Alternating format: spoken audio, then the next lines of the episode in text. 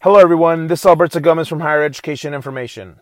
In today's episode, we'll be going over California State University Chico's 9 graduation requirements required by their students in order to obtain a bachelor's degree.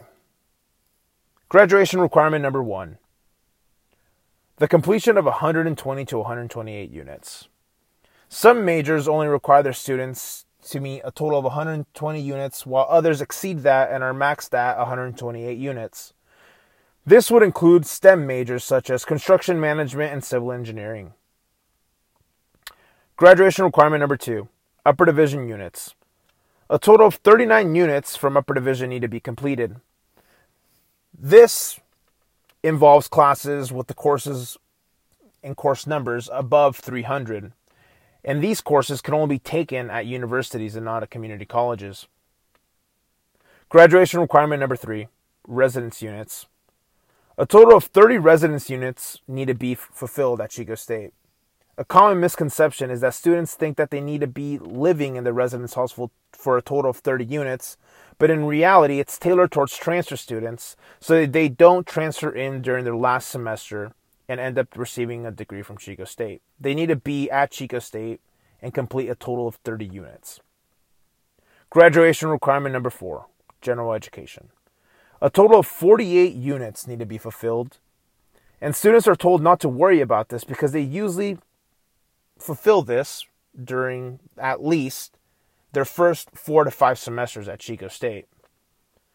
A way to put it is simply trust the process, and you will complete this requirement. Graduation requirement number 5, diversity. There are 2 subsections in diversity and 2 areas that need to be fulfilled. The United States diversity, also known as USD, and global cultures, also known as GC. United States diversity focuses on subcultures here in the United States, while as global cultures focuses on anything outside of the United States and outside of the Western Hemisphere. Graduation requirement number 6, U.S. Constitution and American Ideals. This consists of 2 classes, History 130 and Polls 155.